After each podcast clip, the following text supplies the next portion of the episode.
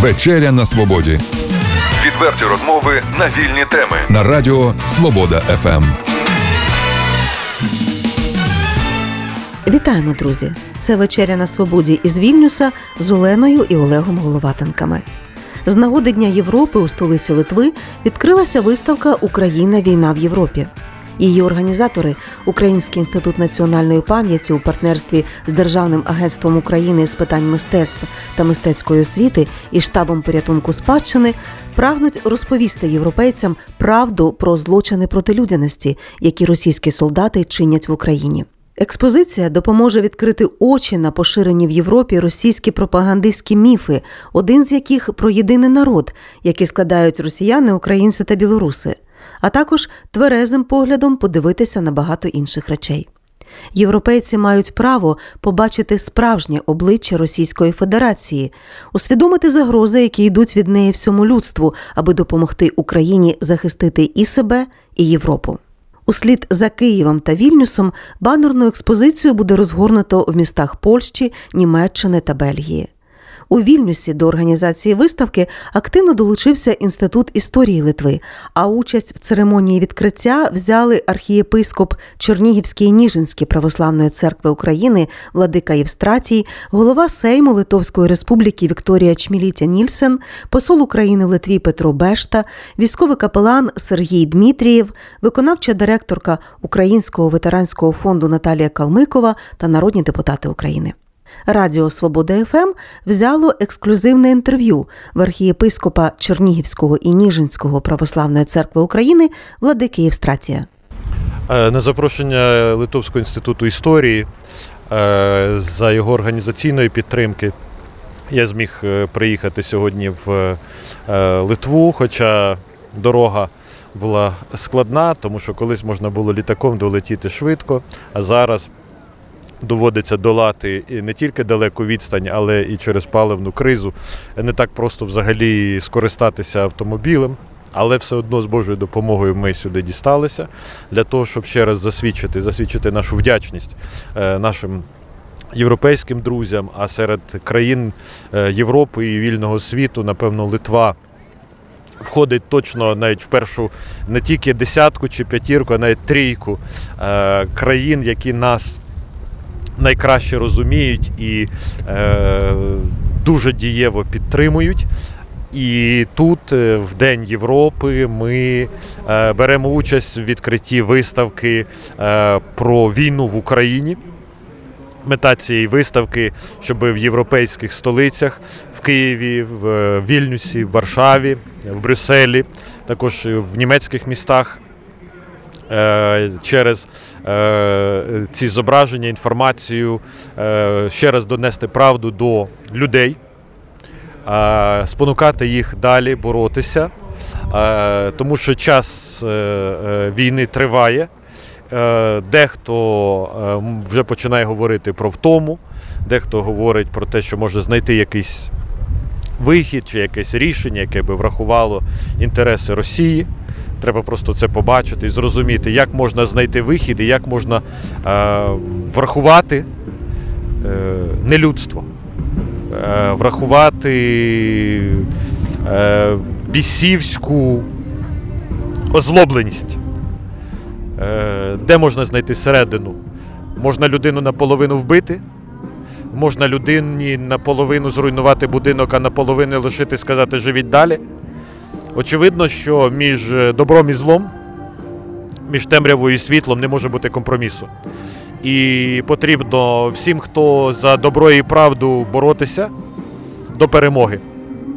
Я впевнений, що спільними зусиллями ми цієї перемоги е, досягнемо. Мене дуже тішить, що тут я бачу українські прапори, і що зараз цей прапор, е, наша пісня, яка звучить українське слово, українське національне гасло.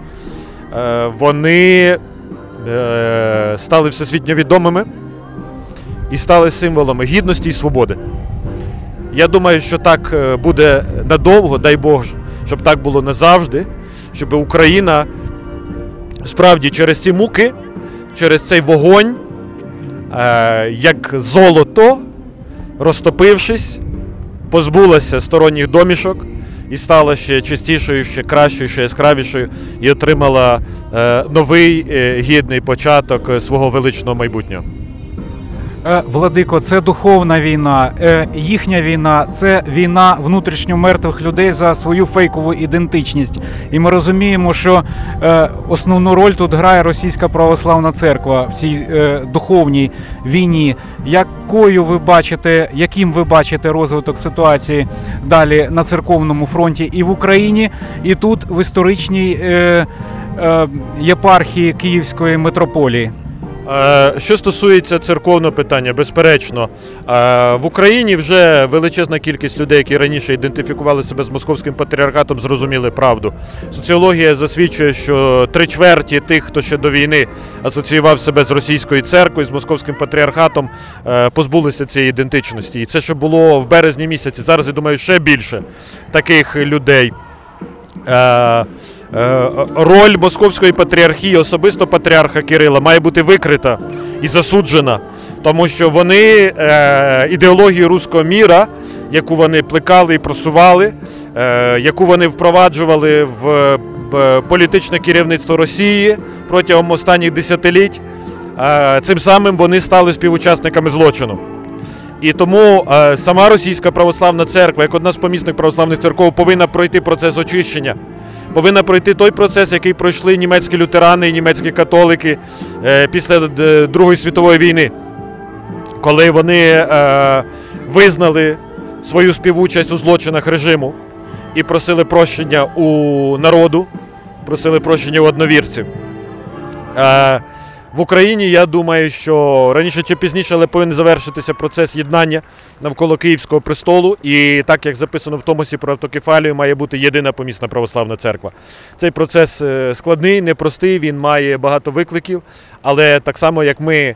е, Дійшли до моменту отримання Томосу, до об'єднавчого собору. Я переконаний, що ми прийдемо і до моменту, коли в Україні буде єдина помісна православна церква. А історія е, анексії московським патріархатом Української церкви залишиться лише на, е, в минулому е, для вивчення спеціалістів. Що стосується безпосередньо Литви, то згадуючи про Томос, я хотів би нагадати, що перед цим Вселенський патріарх і синод е, в жовтні місяці ухвалили рішення про повне відкликання будь-яких зобов'язань, які були взяті за листом патріарха Діонісія в 1686 році щодо Київської митрополії. Е, І таким чином це рішення поширюється на всю історичну територію Київської митрополії. А е, ми знаємо, що ця територія включала і Білорусь, включала і Литву. І тому е, на підставі власне рішень Вселенського патріархату е, остаточно утверджено, що е, канонічна територія Російської православної церкви не поширюється на країни Балтії, так само як не поширюється на Білорусь. І е, тут є де юре. І має бути в першу чергу юрисдикція Вселенського патріарха. Тому я маю сподівання, що духовенство православне і вірні православні, які є в Литві, вони підуть тим шляхом, яким пішли свого часу і ми. Будуть звертатися до Вселенського патріарха про вирішення церковного питання, про врегулювання канонічного положення церкви в Литві. Очевидно, що е, навряд чи зараз можна ставити питання про церковну повну незалежність е, в Литві, тому що е, тут е, православні складають переважну меншість, але піти тим шляхом, яким ще 20, понад 20 років тому пішла Естонія, відродивши е, церкву е, в юрисдикції Вселенського патріарха, Естонську апостольську православну церкву. Я думаю, так само е, має це відбутися і в Литві, і в Латвії, і сподіваюся, що після падіння режиму диктатури Лукашенка і повернення свободи в Білорусь буде ставитись питання також і про повноцінну незалежність е, е, від Москви і православної Білорусі. Можна ще два питання, отче. Перше питання моє буде стосуватися інституту капеланства. Е, Російська агресія в Україні фактично, е, ну можна, якщо так можна сказати, сприяла становленню саме цієї інституції і тому, що українські священники е, відіграють неабияку роль в моральній підтримці, в духовній підтримці наших воїнів і працюємо всі на одну спільну справу. Як би ви охарактеризували дії священників на війні зараз? Е, Справа в тому, що капеланство е, це е, історично ем, інтегрований інститут, який притаманний був і для України, і притаманний був для будь-якої країни, де є християнське віросповідання. І те, що повноцінної взаємодії з капеланами до е, порівняно недавнього часу українських збройних сил не складалося. Е, Це е, по суті був рудимент е, радянської моделі. Е, Вигнання церкви, вигнання релігії з усіх суспільних сфер життя. Але відкрита війна Росії проти України, яка почалася понад 8 років тому, вона змусила переоцінити значення е, духовних е, наставників для військовослужбовців, особливо на передовій, тому що дуже складно. Багато хто каже, що залишатися атеїстом на, на війні важко. Значить, е, зараз е, е, дуже важко мені сказати точні цифри, тому що на волонтерських засадах я думаю, що це декілька сотень. Офіційно призваних, офіційно оформлених. Я думаю, що зараз йдеться приблизно до десь до 200 е, осіб, а можливо і більше, тому що багато хто зараз продовжує з тих, хто на волонтерських засадах це здійснював, продовжує е, оформлятися для того, щоб безпосередньо бути вже долученим до капеланської служби. Е, Ця справа для українського війська, так само як і для церкви, певною мірою нова в рамках того закону, який був прийнятий, вступає в дію. Але я думаю, що так само, як ми пройшли багато різних етапів випробувань е, з різними державними реформами, які, наприклад, до 15-го року духовна освіта не мала державного визнання. І в 15-му році було впроваджено е, нові е, освітні стандарти, було змінено закон про вищу освіту, про е, загальну середню освіту, і духовна освіта отримала своє визнання. Так само з капеланством. Е, Тривалий час е, не сприймалося власне капеланство як капеланство. Це було просто, що священник там з якоїсь святкової нагоди прийде, дасть своє благословення і все. Але це повсякденна праця, яка потребує системності. І тому, тому було прийнято закон. Ми довго його лобіювали, довго добивалися разом з іншими конфесіями. Врешті-решт е, це сталося. Зараз, в зв'язку з початком відкритої широкої агресії Російської Федерації, цей закон швидше вступив в силу, ніж планувалося.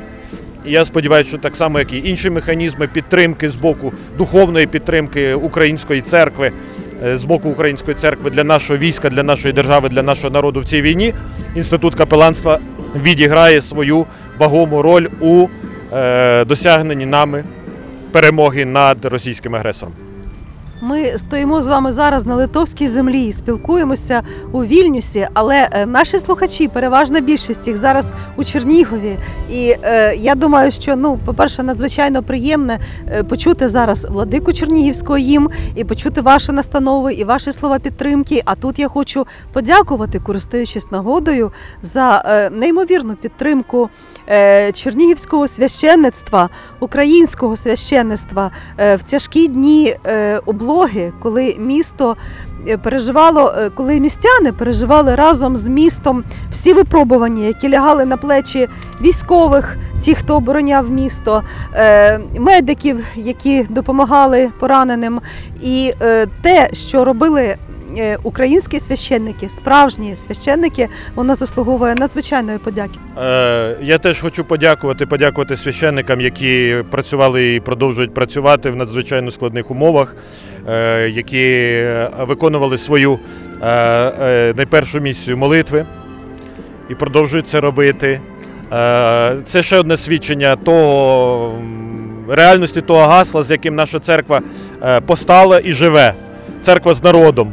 Ми є церква, перефразуючи слова Авраама Лінкольна, ми церква е, е, з народом, для народу і е, з волі народу. Нас, нас не, не створив е, хтось. Ми існуємо не тому, що маємо е, чиюсь е, зовнішню підтримку. Це, е, український народ хотів, щоб була своя помісна церква. Український народ підтримував церкву, і ця церква постала. І ми бачимо, чому Господь благословив саме так. Тому що для цих критичних днів надзвичайно важливо українському народу відчувати, що на його боці правда і, бо, і Божа допомога. Хочу е, ще раз засвідчити, що за кожним богослужінням ми, зокрема, в нашій Чернігівській єпархії, ми молимося за наших воїнів, молимося за волонтерів, молимося за всіх, хто працює для блага України, для перемоги. Ми благословляємо і підтримуємо зусилля нашої влади, тому що дякуємо Богові, що е, наша влада Чернігівська і обласна і міська виявилася гідною цих викликів, що е, е, в, найгірших обставинах всі працювали для того, щоб зробити хоча б щось з того, що можливо, щоб полегшити е, тягар війни. Ми дякуємо Богові, що Чернігів було деблоковано. І ми віримо, що так само, як в найважчі дні е, блокади і е, е, російського штурму Чернігів вистояв, так само спільними зусиллями, взаємною допомогою. Ми зможемо е, відновити, відбудувати місто, зробити його ще кращим, щоб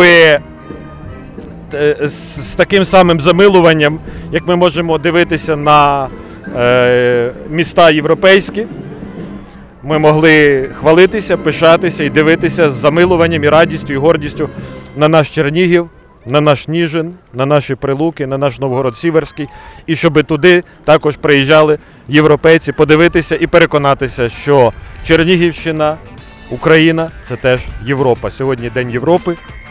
І ми по-особливому відчуваємо, що ми є частина єдиної європейської родини. Нехай Господь благословить нашу землю, нехай Господь благословить наше військо, наш народ перемогою. Слава Україні і слава Господу Ісусу Христу! Героям слава! Відверті розмови на вільні теми у програмі Вечеря на свободі Тричі на тиждень у понеділок, середу і п'ятницю о 18.00. на радіо Свобода ФМ.